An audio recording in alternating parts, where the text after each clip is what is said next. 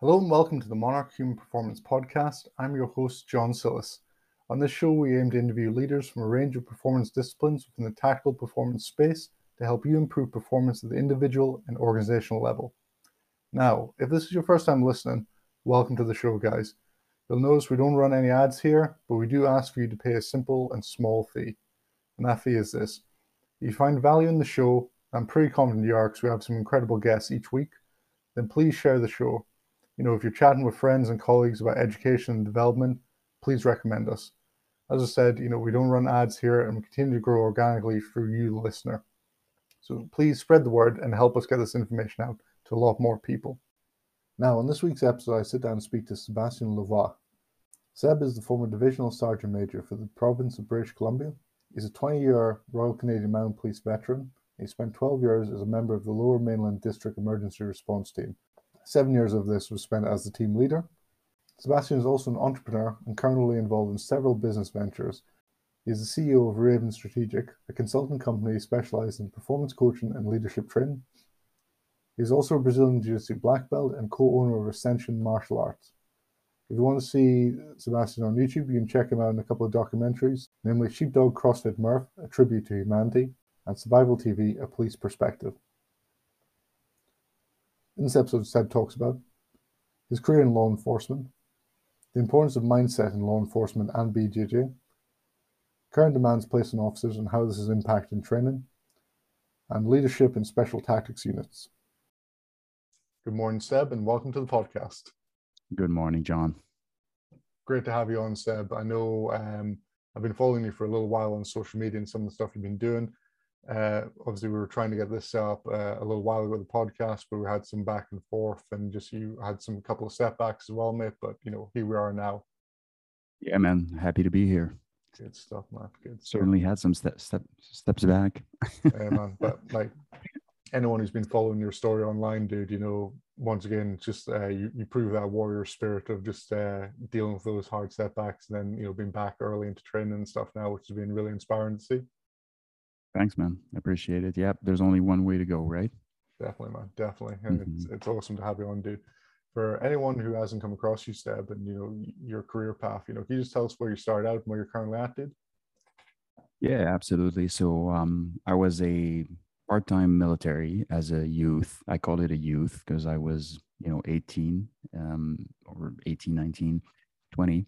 And 2001, I joined the Royal Canadian Mounted Police. I was in the Royal Canadian Mounted Police for the better part of 20 years, to be exact, 19, 364 days. Okay. Uh, for no particular reason. and um, most of which was spent in uh, in tactical units, either in a covert capacity or um, a full time um, SWAT unit, so to speak, which I spent uh, about 12, almost 13 years in. As a team leader for seven years, uh, full time, and um, I ended my career as the divisional sergeant major, which was um, the sergeant major and sort of I don't like to use the word in charge, but I wasn't in charge of the province, but my job was to obviously look look after our police officers, about 80, 8,200 of them uh, in the province of British Columbia, and um, being the that key link between management and the rank and file, and vice versa. Mm-hmm. And so that was my job for the last two years. I did that from uh, 2019 after leaving the team all the way to 2021, March, nine months ago, where I moved on and uh, opened a consulting company called Raven Strategic that has, as we discussed earlier, many, many umbrellas and many, uh, many, uh, you know, what's the word? Many, many things that I that I like to do and I enjoy doing uh, that don't necessarily make sense to anybody to anybody around. that's so awesome. that's where I'm at. That's mm-hmm. awesome, dude. That's a great career path, dude. And obviously, you're saying you were in, you served in the military briefly, and then you made the mm-hmm. move into law enforcement. What what made you want to make that switch away from the military and then pursue a career more in law enforcement rather than just staying with like a career prospect in the, the military? Yeah, the military was um, was one of those things that uh, was, uh, you know, surprised me to a certain extent. Um, I did it as a stepping stone for law enforcement. I thought some of the experiences would definitely cross over and and and would um, help me being a little more squared away, so to speak. I was pleasantly surprised to to to know that I actually really loved the military life, and I considered briefly, um, you know, changing my plans to to go to military to stay the military route. Mm-hmm. Unfortunately, timing being everything, at the time in the Canadian forces here, um, it was a dead it, it, it, was sort of a you know a, a dead era where mm. there was really nothing um, operationally relevant going on i mean there there obviously were people doing things and those things were important but uh, collectively it wasn't a great time to be in it, it, wasn't well supported on you know on the political side and uh, and fiscally. And so uh, when the uh, when the letters came in for two different uh, potential career path at one that was sending me deeper into the the military side and the other one that was essentially my acceptance in the Royal Canadian Mounted Police I stuck with the original plan just based on that. Mm-hmm, mm-hmm. knowing what I know now and 9-11 hit you know a, a couple months after I graduated um, probably could have could have been different. Uh, yeah. I don't know. But um, it is what it is man. Things don't happen because you want them to they happen because they have to. Definitely man definitely. Yeah. and i mean like for someone who's been following you for a while Seb like you know really interested in the fact of the information you've been putting out. Obviously you're a jiu-jitsu guy as well and i'm keen to dive into that a little bit later on stuff and like the, the physical training side of things. But one of the big things that's always drawn me to your your work that you've been putting out has been a lot more around um, you know your leadership stuff and your mindset work as well which i think is often overlooked because it's a bit more of a messy area compared to like the training side where you can just switch off and just smash through it i think a lot of times. Um you know what what what really drew you into working more on that mindset sort of piece as well hmm. that's a that's actually a, a, a, quite a complex it's a simple question but it's quite the complex uh, answer uh, because my mom was a psychologist so i i grew up um you know with with someone that um, put a lot of emphasis on the mental side mm-hmm. of things.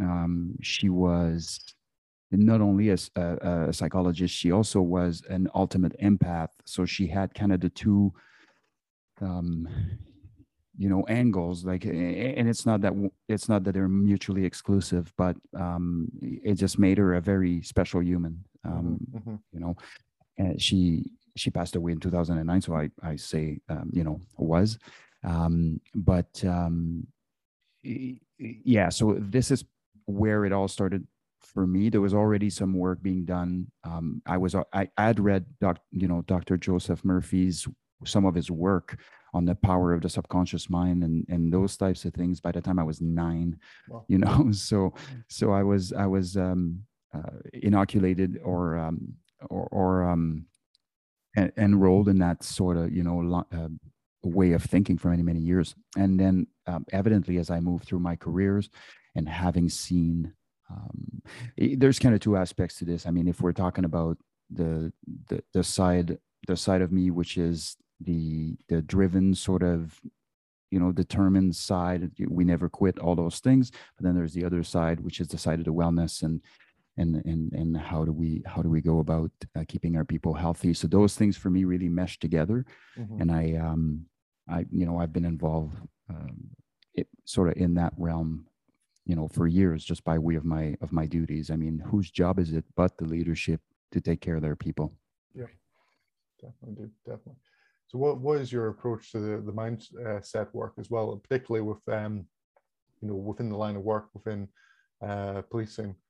you know you're going into some tough situations there as well so how are you approaching your either your your preparation mindset as you're going to the call or you know like away from that you know to get yourselves ready for it just around you know stepping into a conflict situation and you know either being able to uh, get your mind around that or just you know that de-escalation side of things sure like on the way to the call it's too late you know mm-hmm. like yeah yeah you can you can try to put some band-aids on there but you're driving with lights and sirens and you're you're you're processing a million piece of of, of, of information most of which inaccurate and and trying to make sense of something that's uh, seemingly chaotic and senseless So I would say um, where we fail often in the law enforcement uh, realm uh, and also in the military realm is that pre-operation preparation, right?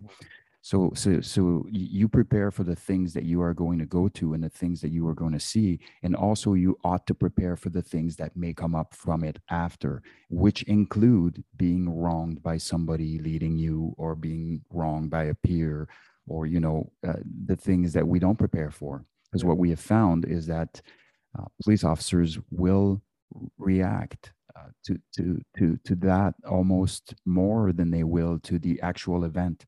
So oftentimes they're mentally prepared, and the, the punch you prepare for is better than the punch you don't prepare for. Mm-hmm. and they will prepare for the actual events. I'm going to policing. I know what to expect. I know i know some of the things i'll be seeing. I know those things will be ugly. I know i'll be called upon making some tough decisions and i may have to use force and there will be some consequences and you know those are things that you can really reconcile with and and move on with your career. What you what what's really hard to reconcile with is how i'm going to be treated after you know and and and if i'm being wronged by the organization so to speak or if i have the perception that i am then obviously organizationally we're not doing a good job of of of doing whatever it is that we're doing um, if if the person is feeling wronged even if they are not and they have been don't get me wrong uh, but it's um it's just one of those it's just one of those things where you know we're we're in a, in a tactical setting, for instance, this is a constant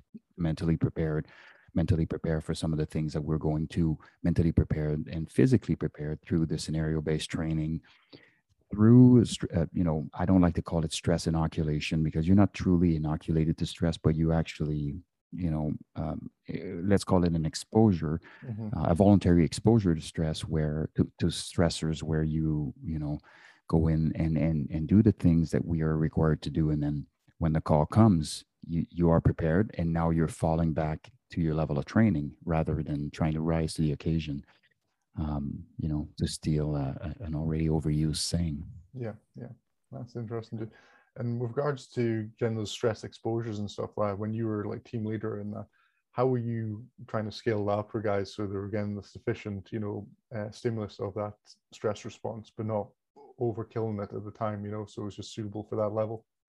Yeah, exactly. I mean, there's m- methodologies of training, well established methodologies of training that I have nothing to do with creating that are already been around for many, many years. Mm-hmm. And, you know, having a full time dedicated training unit that is trained in those areas. So it's not just, okay, here's Bob, Frank, and Silvio, and they will, you know, um, oversee the training of a full time tactical unit with an incredible mandate. No, this this was a professional endeavor as, on, on our team, um, and they had sent our trainers to some train the trainer course, and we're talking about some very high level courses with some very knowledgeable people on the on the intellectual side as well as on the physical side. Excuse me. But um, but when they come when they return me as a team leader my job is now to enable them is not to tell them what to do mm-hmm. it's to enable them and and make sure that we stay within reasonable boundaries and keeping our people healthy. Now with that i wasn't leading robots. I was reading very capable and very intellectually capable humans that would tell me if i was off right? So so if we were there were other ncos that were there to provide me feedback from the you know from the boys and the boys obviously were there to to to also speak for themselves so we just had bilateral uh, communication and make sure that we were on track with what we were trying to achieve and how it would reflect operationally and uh, and and because we were so busy we got we you know we got to reassess the way we did things after each operation or after an operational setting or after a mission set whatever the case may be that's awesome uh, yeah, so it's yeah. Yeah, I, I, really like that term as well there, Seb, just about the, the bilateral leadership there across the board within the team. I think, you know, from what I've seen, what I've read in the past of, you know, some guys, especially in high performance teams like that, where everyone is generally a stud to have made into those sort of teams.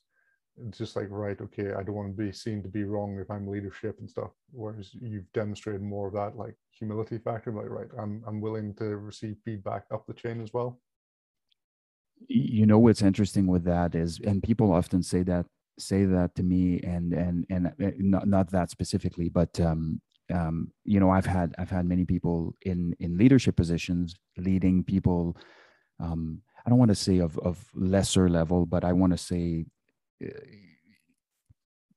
you know more problematic people people that haven't been through selections people that haven't been through extensive training or perhaps don't even have the ability to or whatever the case may be yeah. just lower performers overall and everybody everybody has their priorities in a, in an organization and and uh, so be it right?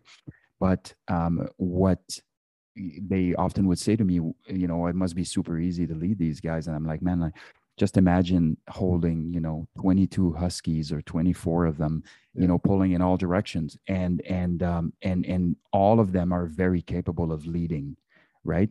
So i think the prospect of me not taking ownership or not listening to them or is is just on my particular in my particular context would have been completely impossible mm-hmm. they would have they would have you know they would have essentially taken me out you know like uh, and and i and i mean that respectfully i mean it's just it's just the way it is like there's people there's people you can bully around and there and there's other people you'll lead you'll never be able to bully around right yeah. And and i was never that way anyways but but if you were to be it would be a very miserable place to be mm-hmm, mm-hmm. definitely and like you say like everyone in that team is capable and has that leadership quality to them as well so how is it that you can get those boys on uh, side with you as well to be like, look, I know where you're coming from with your opinions on this or outlook on this mission set, but this is the route we're going to go. How did you manage to get everyone onto that same page with you as well?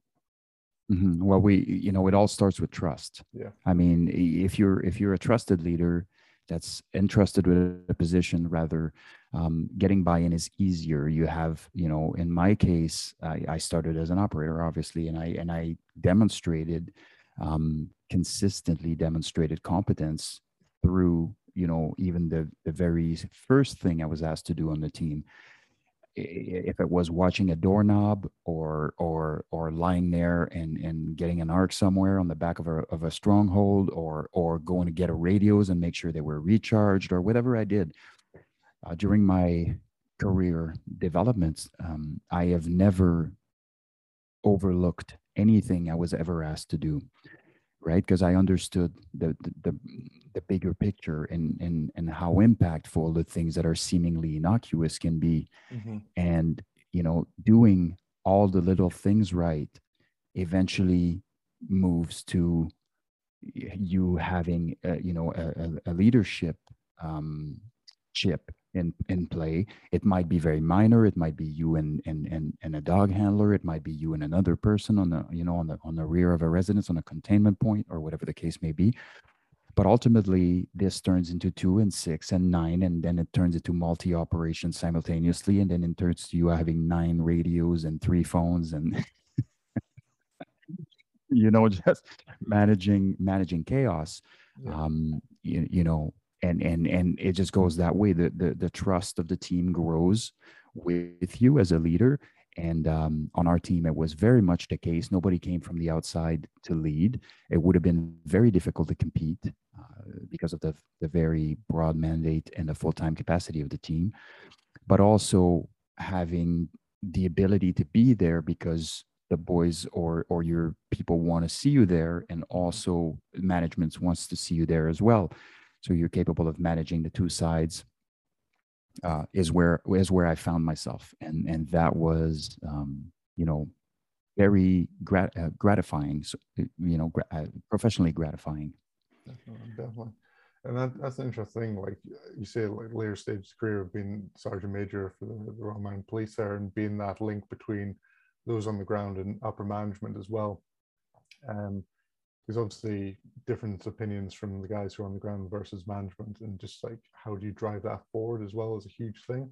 Um i know like obviously you say you, you retired back in 2019 it was you finished up oh sorry when was it last year retired in retired nine months ago. Nine months my apologies Seb. no problem. Obviously with regards to police and you know the world over now the the landscape is changing a lot with regards to just dealing with public perception of like you know how people are interacting now with the police you know what what challenges are you finding that you know especially at the later stage of your career there with the guys on the ground and like management? Is there a mismatch there at all or is everyone generally experiencing the same sort of things there?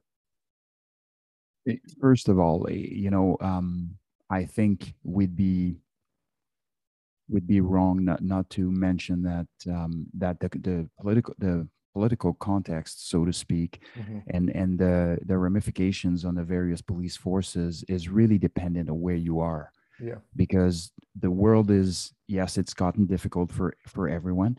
Uh, you know, with epidemics and and and before that with some with some high profile cases and but um but each con- each country really has a different set of problem yeah. when it comes to their law enforcement, right? So it's really hard to for me to speak to. Obviously, I know some of the issues in the UK. I know some of the issues in in, in the states that we are that are you know very uh, well known because mm-hmm. they're so covered, um, and we have our own um, set of issues here in the country.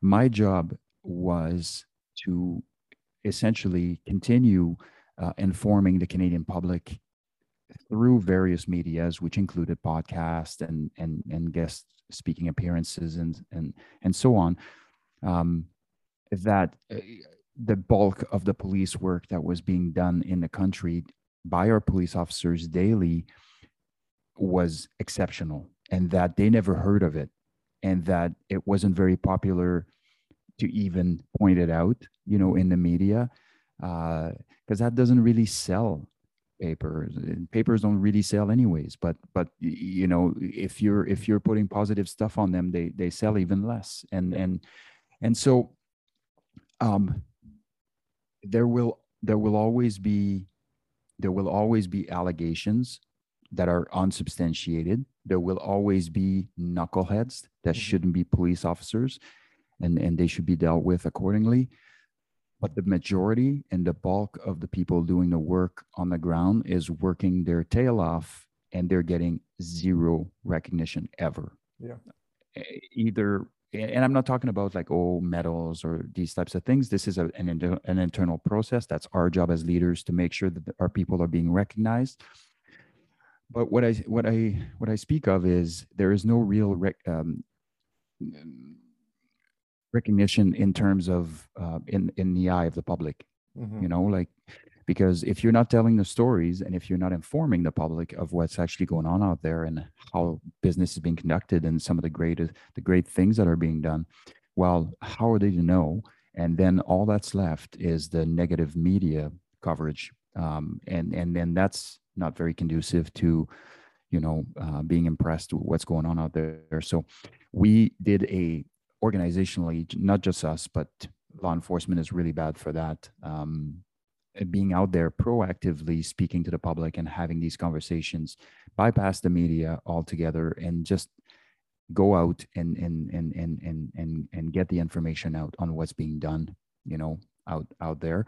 And I think um, during my time on, well, during my my term as the sergeant major, I was perfectly timed to be able to be a voice for our members um, that were growing increasingly frustrated. And yeah. when it got really, really bad for a time, there was family conflicts and you know brothers and sisters turning into uh, onto each other because one was a cop and um, we were just shaking our heads, going, "What the is going on here?" Yeah. You know, and and and and despite having some issues here in the country most of them most of our issues here in the country are historical uh, but there there's there still are some issues but i mean you can't compare them with some of the issues that were encountered at the time in the us for example and the us has a whole bunch of other challenges which yeah. i wouldn't want to be any part of like mm-hmm. dealing with all the weapons they're dealing with all the time and just like you know but um but yeah ultimately i think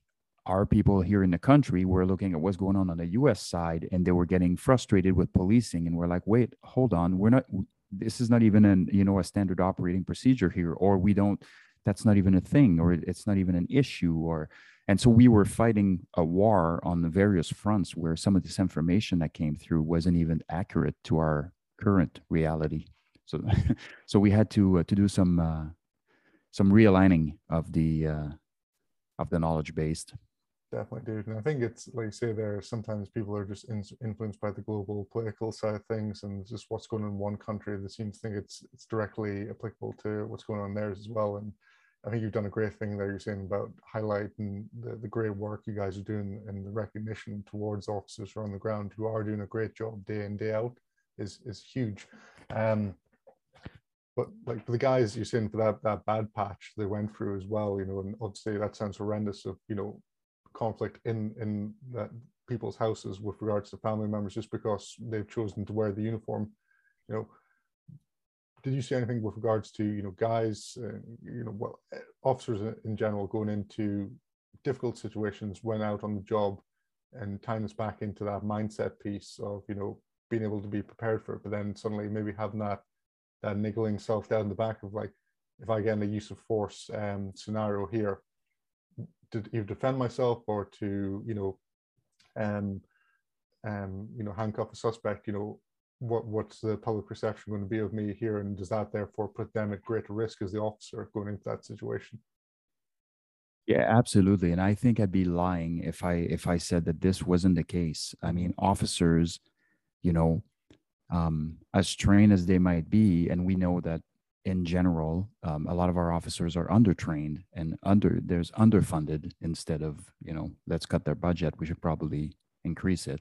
Yeah. But um, who am I? Um, but yeah, you know, we we became aware of a few of a few situations, and those are the ones, of course, those are the ones that we heard about, um, where use of force was, and and and to be to be accurate with my statement, we need to understand, and as the as the public, we need to understand that generally speaking, police officers use a lot less force than they are justified to. Mm-hmm. Period. Like, and, and, and I, you know, I'll repeat that.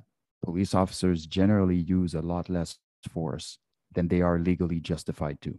And that is just a fact. Yeah. And, and, and, and we have found it, we have tracked that, you know, through uh, documentation and through some um, use of force follow up follow-ups and we're talking about thousands and thousands and thousands of forms that are you know coming in with the detail of the information that we're receiving and we're going sifting through this information and we are corroborating that fact that wow this probably should have been a lethal force you know uh, deployment but it wasn't or this should have been a baton strike and it wasn't you know and so we're able to say uh, unequivocally that our police officers are and and I can I can see that it's exactly the same in the UK because I'm watching them do things and I'm like oh my god like they just you know they're and they're so handcuffed and and and anyways let's not even launch into this but um but it makes their job very very difficult and you can tell that there is a, a second guessing that's occurring there and yes you know i can get into a, a, a fatal shooting or i can get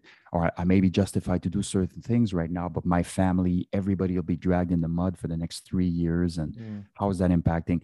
The mere fact even if this was just a contemplation it's at the worst possible time. You are not focused on what you should be doing right now so it may not have a, a, a direct operational impact uh, although it is likely to um, it may not. And if it doesn't, and you're able to kind of set that aside and, and continue on with what it is that you have to do in order to get the job done safely, um, it still it still will impact you, you know, in, a way.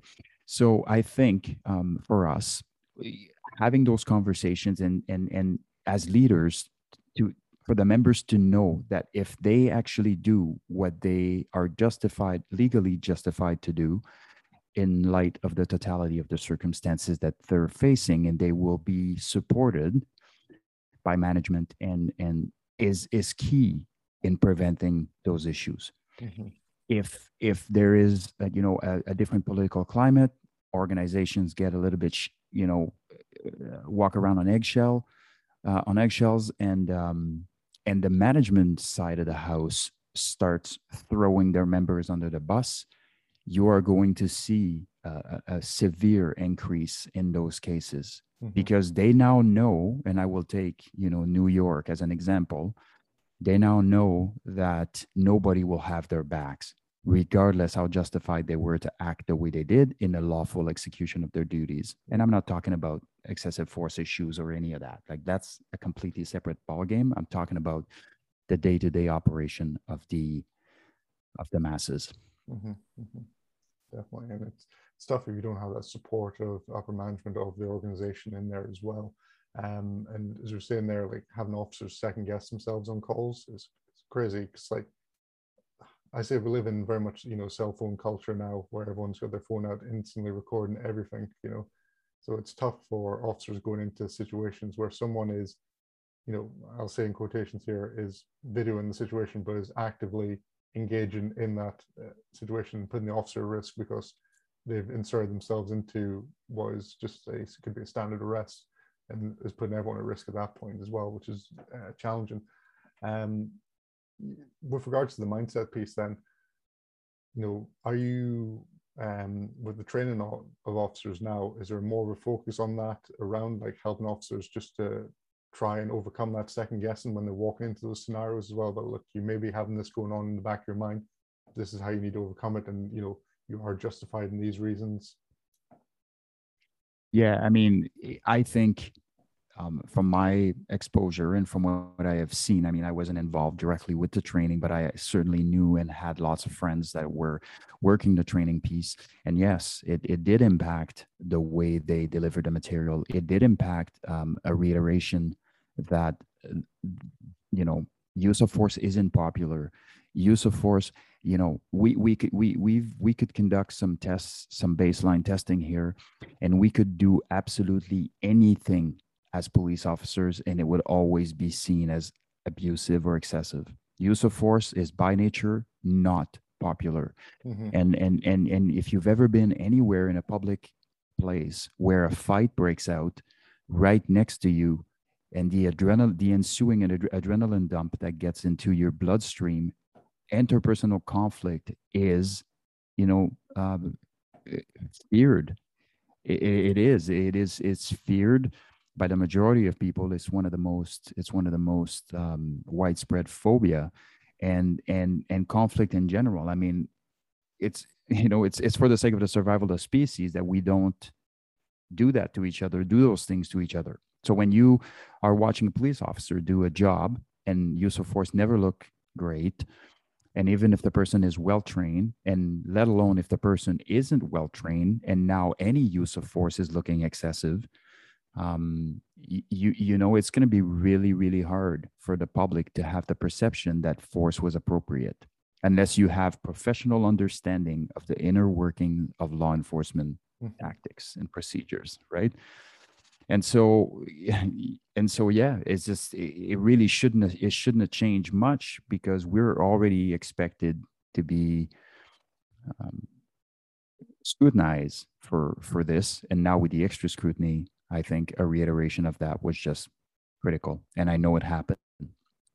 Yeah, definitely. But again, I mean, just not to beat a dead horse, but the leaders have much more to do with how, because we can teach, we can tell them all kinds of stuff, you know, and they will come out of the training room and they have their own brain and their own processing and they will tell us that we're full of shit or we, or they will walk out and, and know that there is actual value behind what we've told them and because we have demonstrated that we can be trusted organize as an organization is what yeah. i'm referring to not necessarily individually but i mean yeah yeah i 100% agree having that that, that knowledge and that trust within your organization that they'll have your best interests at heart is, is a huge thing and just trying to keep that and promote that is a big big thing dude um, one of the things I want to jump on, Seb, is obviously, you know, you're a martial artist. Um, you, have got your, your black belt in Brazilian Jiu-Jitsu now. Um, you know, you, have always posted quite a lot on your, your stuff with regards to your training and like your mindset work and stuff around your time on the mat. When, when did you get involved in BJJ? Was it once you entered into into the police force, or were you involved in martial arts prior to that? Yeah, so I, I, I started martial arts when I was three. So my I, my mom was a single mom, and I didn't have a dad, and she was like, he's gonna get he's gonna get beat up. So let's uh, let's give him something to do. I, I still got beat up, just for the record. Sorry, mom. But um, but yeah, so essentially uh, i started in traditional martial arts because you know at the time is is is what we um and there's still a great amount of value in it anyways but uh, at the time is is what we knew that's preceding you know uh mma and and ufc and and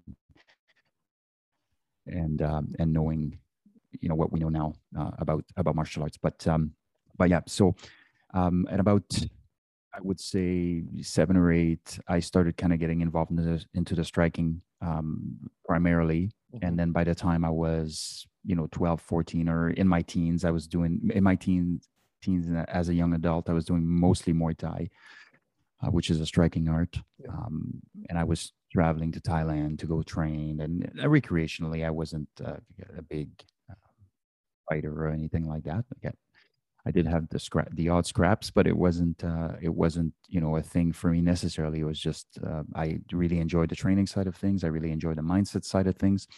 So, anyways, uh, jiu-jitsu didn't come until well, there was some ground fighting, you know, rough, rough housing growing up because that was very much a reality of of my life. I was much, much smaller than everybody else, and it was consistently fighting for a position, so which was good. Um, and then eventually I got into BJJ in 2000 and what was it seven or eight? Yeah it's been it's been it's been 15 years. Anyways it's been 15 years. So uh, around the 2007 mark if my math is any accurate.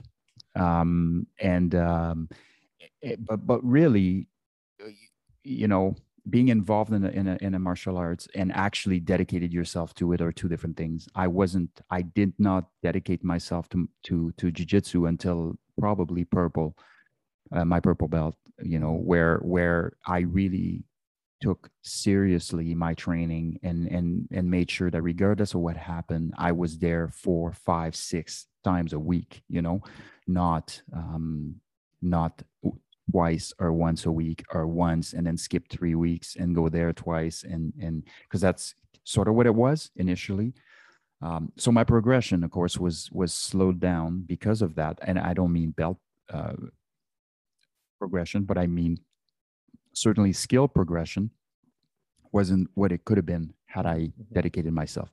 But i was a brand new team leader. I was a brand new operator. I was working you know businesses all this stuff. So you only have so much so much time and so much energy to go around right? So you're gonna have to make some calls.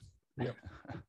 so the last uh, the last uh, three three four years um, i've been on the mats daily if i can if mm-hmm. i can help it. And um and and now even with this medical setback i was you know dealt um i'm back on the mats again so which is great. That's awesome to see dude. I mean again you know involved like back and forth you're saying with your jits uh, journey and then again serious regards to just consistency of training at purple onwards. Um you know how did the, how did the the jits side of things you know apply to the work you were doing as a team leader and now within special tactics as well? And you know were were were other guys in the team training or was that something you got guys involved in just because of your involvement no, we uh, there is a strong emphasis on the combatives uh, in on the team, on our team specifically, and I know on other teams there there also is here in the country. Um, our program was good, and it was it was consistently putting our people through the ringers and teaching them the things that they need to know to perform the duties safely. Uh, one of the one of the benefits of having that confidence in your abilities but having the not a not a false sense of confidence but a, a, a, a sense of confidence that, that is based upon the fact that you know you've spent the time preparing mm-hmm. and that you are capable of doing certain things at a certain level right and when that happens doing those things at that level becomes less of less um, there is no compensation going on there you know like i need to prove that i'm tough you know lions be lions man. Lions don't walk around telling other people they're lions. Like mm-hmm. they they might be kissing the misses you know sleeping under a tree or whatever but if you poke it it's a lion right? Like and and, and you'll get the lion. So it, it's exactly what i really like about um, the majority of our people that were very competent in the physical realm in the combatives realm is it took everything to get him riled up. Mm-hmm. You know, like just they can control chaos and they can do so calmly and and and have that self-confidence and never a need for overcompensation as well as having somebody overreacting to something actually becomes somebody else's problem eventually and that's a thing that's not often discussed Yeah. but if you're if you're sitting around a house on an armed and barricaded or some sort of suspect is or some sort of suicidal person or and and and and you are doing everything you can to negotiate with them a peaceful surrender and you ach- you achieve the peaceful surrender based upon certain things such as look you will not get hurt you will not get and then somebody goes on heavy handed and that person ends up being hurt. You've essentially lied to them to get them out and they, and you won this time but next time when somebody tries the same tactics it's not going to work even if they're actually being truthful that they you know will try to to make sure that that person doesn't get hurt. So your problem now can be solved but are you solving the problem as a whole? You know if you've established a, a, a, trust there and a, a certain pattern and the person will find themselves in a situation again with another officer or with another person there will be an attempt at negotiating. And if the experience has been that they've been lied to and somebody went in handy um, heavy handed somebody else will be paying for your oversight. And that's the same if they get a beating roadside. Mhm. next thing next thing you know some some some other member perhaps alone at night maybe less physically capable is going to end up paying for your shenanigans right so everything everything has an equal and opposite reaction so it was very important for me for my for my people to be competent i Mhm. went on a diatribe there i apologize That's all good, man. I mean, I I agree 100%. that It's a great concept to think of as well, of just like, you know, the repercussions of what your actions are going to have on some other member of the force's interaction with that that member of the public as well. And I think that's something that gets missed quite a lot, dude. And I like that fact as well that you say, you know, lines will be lines. And it's not like a lot of the martial artists I've been around who are very competent individuals. There's no ego, there's no posturing or anything like that. They will just very calm, very, you know, just good level sort of person, I'd say, of that, where it's the, the ego branded guys who are walking around telling you they're, they're, they're alpha males. It's where you start rolling your eyes, you know. But um, yeah, that's that's a massive piece of thing. yeah i mean posturing is the bodyguard of insecurities right Mhm. it's it's just and and and in north america i know for us and and i know i'm sure it's the same on on your side as well um, you know there are some countries where there is zero posturing Mhm. because if you do you're dead Yeah. you know like it's just you, you go to jamaica and try that see what happens right but in north america and in a lot of uh, other countries uh, there's a ton of posturing going on. Everybody's beating on their chest and you know i'm this i'm that and a nobody cares. B you're you're you're you're exposing your insecurities for for the world to see. So how about you go do the work on those insecurities so you stop having to you know um, mark your territory so to speak? Mhm, mhm. And it's it's one of those things as well, dude. Like you know, a lot of people will happily talk about you know being tough and the, the violence factor in that. Whereas if you're a martial arts and then if you're a martial arts within law enforcement, you know the ramifications of what that can lead to. So a lot of times you're willing to step that down. Whereas folk who don't have that training background, you know, will try and push for it. But when they're met, when they meet that violence, it's suddenly a Mhm. shock to them because it's something they didn't truly want. Yeah, absolutely. You're gonna get more. You know, if you put a coin in the jukebox, the song that plays might not be the one you selected, right? Exactly. And uh, I used to tell people that all the time, and and it is a reality. And and here's another reality: there's people capable of handing you your you you know your behind every street corner. Yeah. Every street corner, somebody can can can can knock you out, or somebody can you know. It's it's a very dangerous game to play, especially in the law enforcement realm. So um, it also ties right into the other piece, which is the intellectual piece, right? Having that intellectual capacity, having the capacity to communicate, having the, the emotional intelligence, the self awareness, having the self regulating mechanisms, having all those things when you communicate so that um, you don't come across a certain way with. Uh, with the people that you're dealing with, and you're going to find yourself needing less and less uh, force as it goes and a little bit of patience really help as well.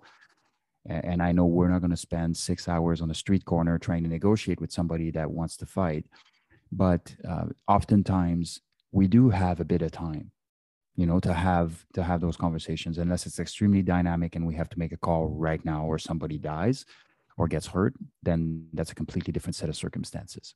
But take the time.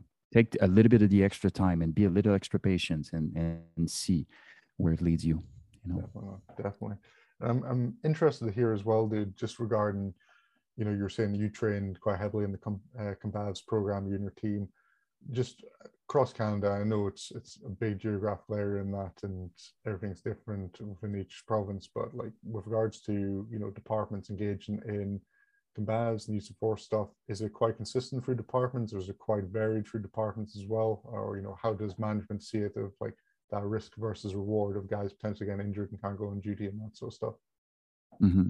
Yeah, it's it's it's a it's a really it's a mixed bag, right? Depending on where you go, depending on the size of the organization, depending on who leads it, depending on what kind of knowledge base the per, the people in charge have, or the people that are below them that can actually educate them on how things should be done. Um, but what we are seeing is we are seeing a more and more uh, an acceptability that training combatives and training the various aspects of physical conflict is a positive, mm-hmm. which is a big step in Canadian policing. Because for the longest time, as you said, it was seen as two things. If you train, you're a hoodlum that wants to fight.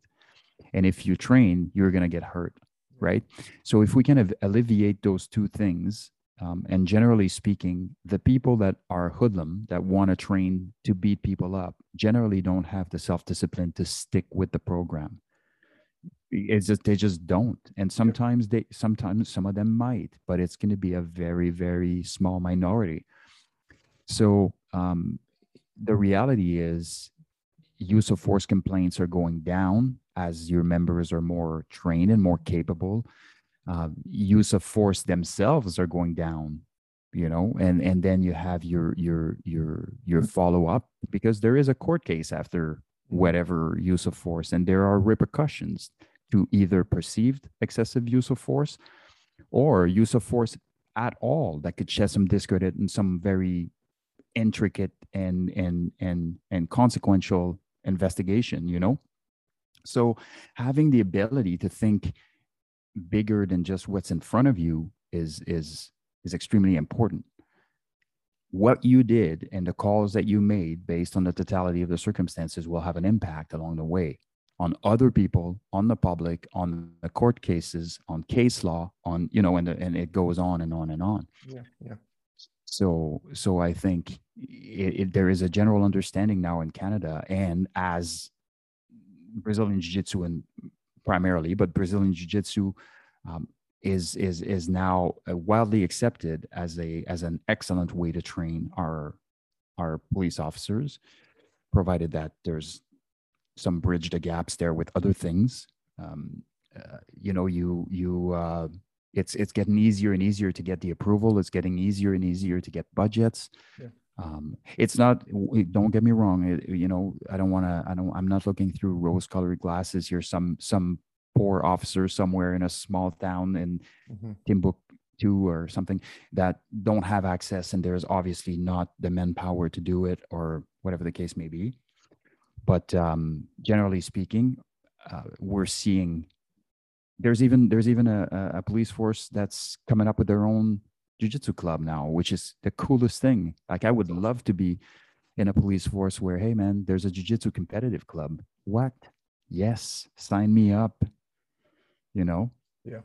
And that, that's awesome to hear dude. I know having shared the maths uh, before of guys in law enforcement it's it's great to see that more and more people are getting involved in it. And it's just like i've said before that bridge with regards to use of force stuff of going from you know just initially putting hands on because if you don't have that skill set then it's very much right how do you escalate this quickly and it's very much going to your tool belt for that sort of thing isn't it so hmm.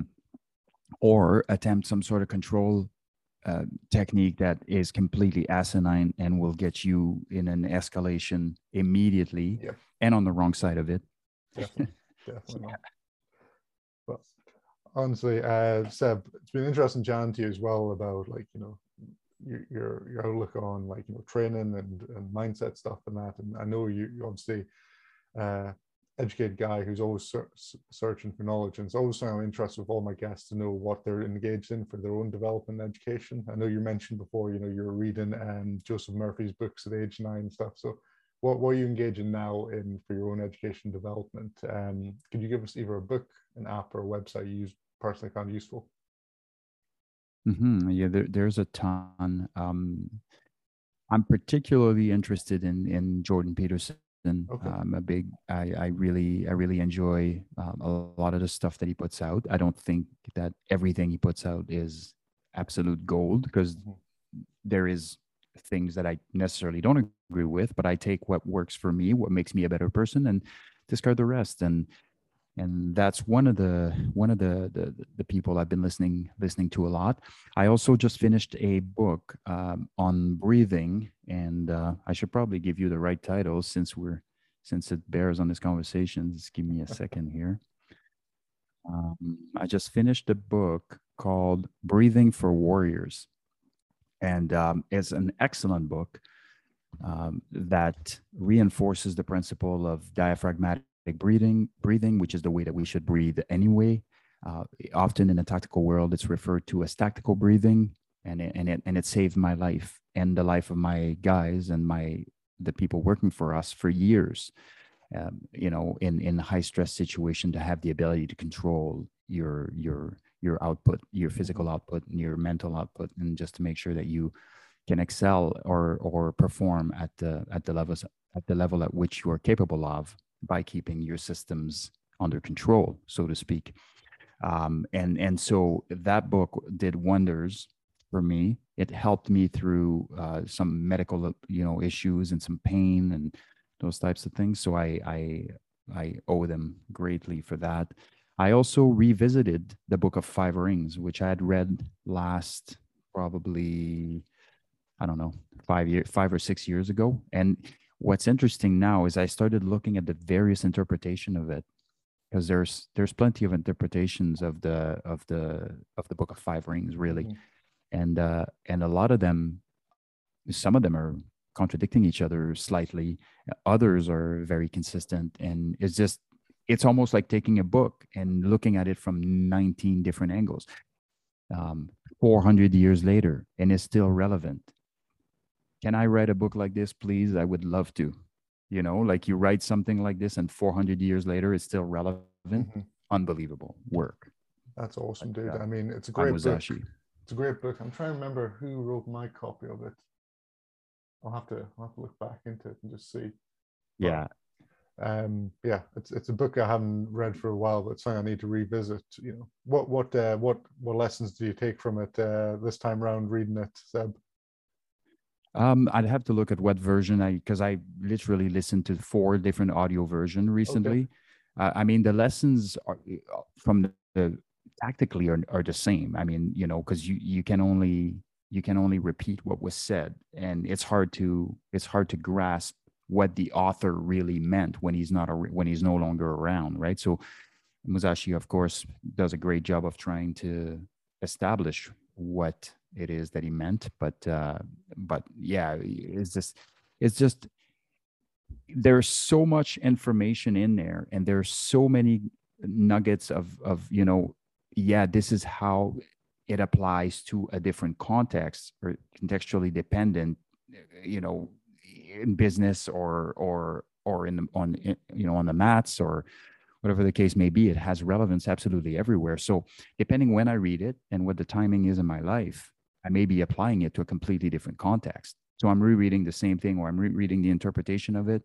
And it brings me something different because I'm actually at a different place in my life where it's mm-hmm. also applicable, but in a different way. So it's not so much that I'm getting more information or new information out of it, is that I now reallocate that information to current world affairs in the life of Seb. Decent, man. Decent.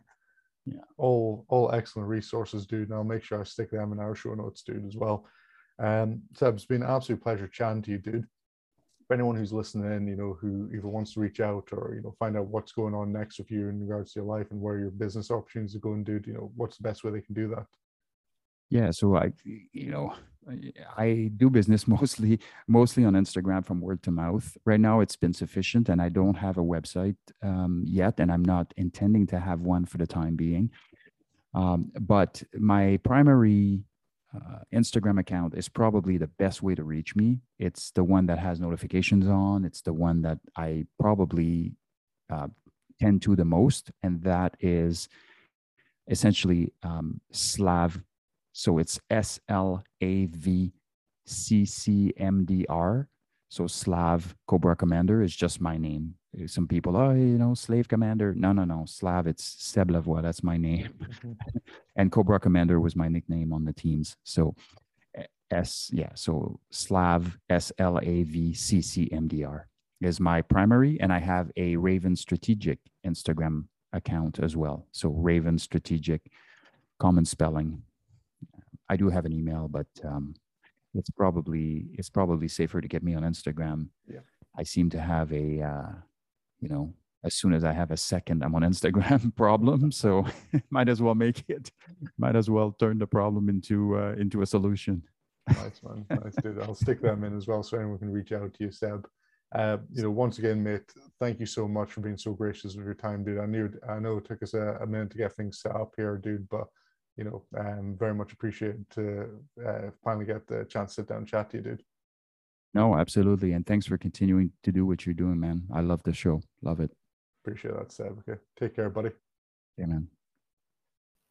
Hi, guys. Really hope you enjoyed this week's episode of the Monarch Human Performance Podcast. I just wanted to say thank you for your continued support to the show. We're slowly growing each week and getting more and more downloads, which is truly incredible for such a niche specific podcast. To continue supporting us, can I ask you to do me a simple favor? First of all, subscribe to this podcast on whatever platform you're using so you can receive each new episode as soon as it's released. Secondly, if you found something educational, if it made you see a different perspective, or if you took something away from this podcast that made you better, please leave us a review as it means a lot to me, and please share the show. This will help us to grow the show and really get this information out to a lot more people.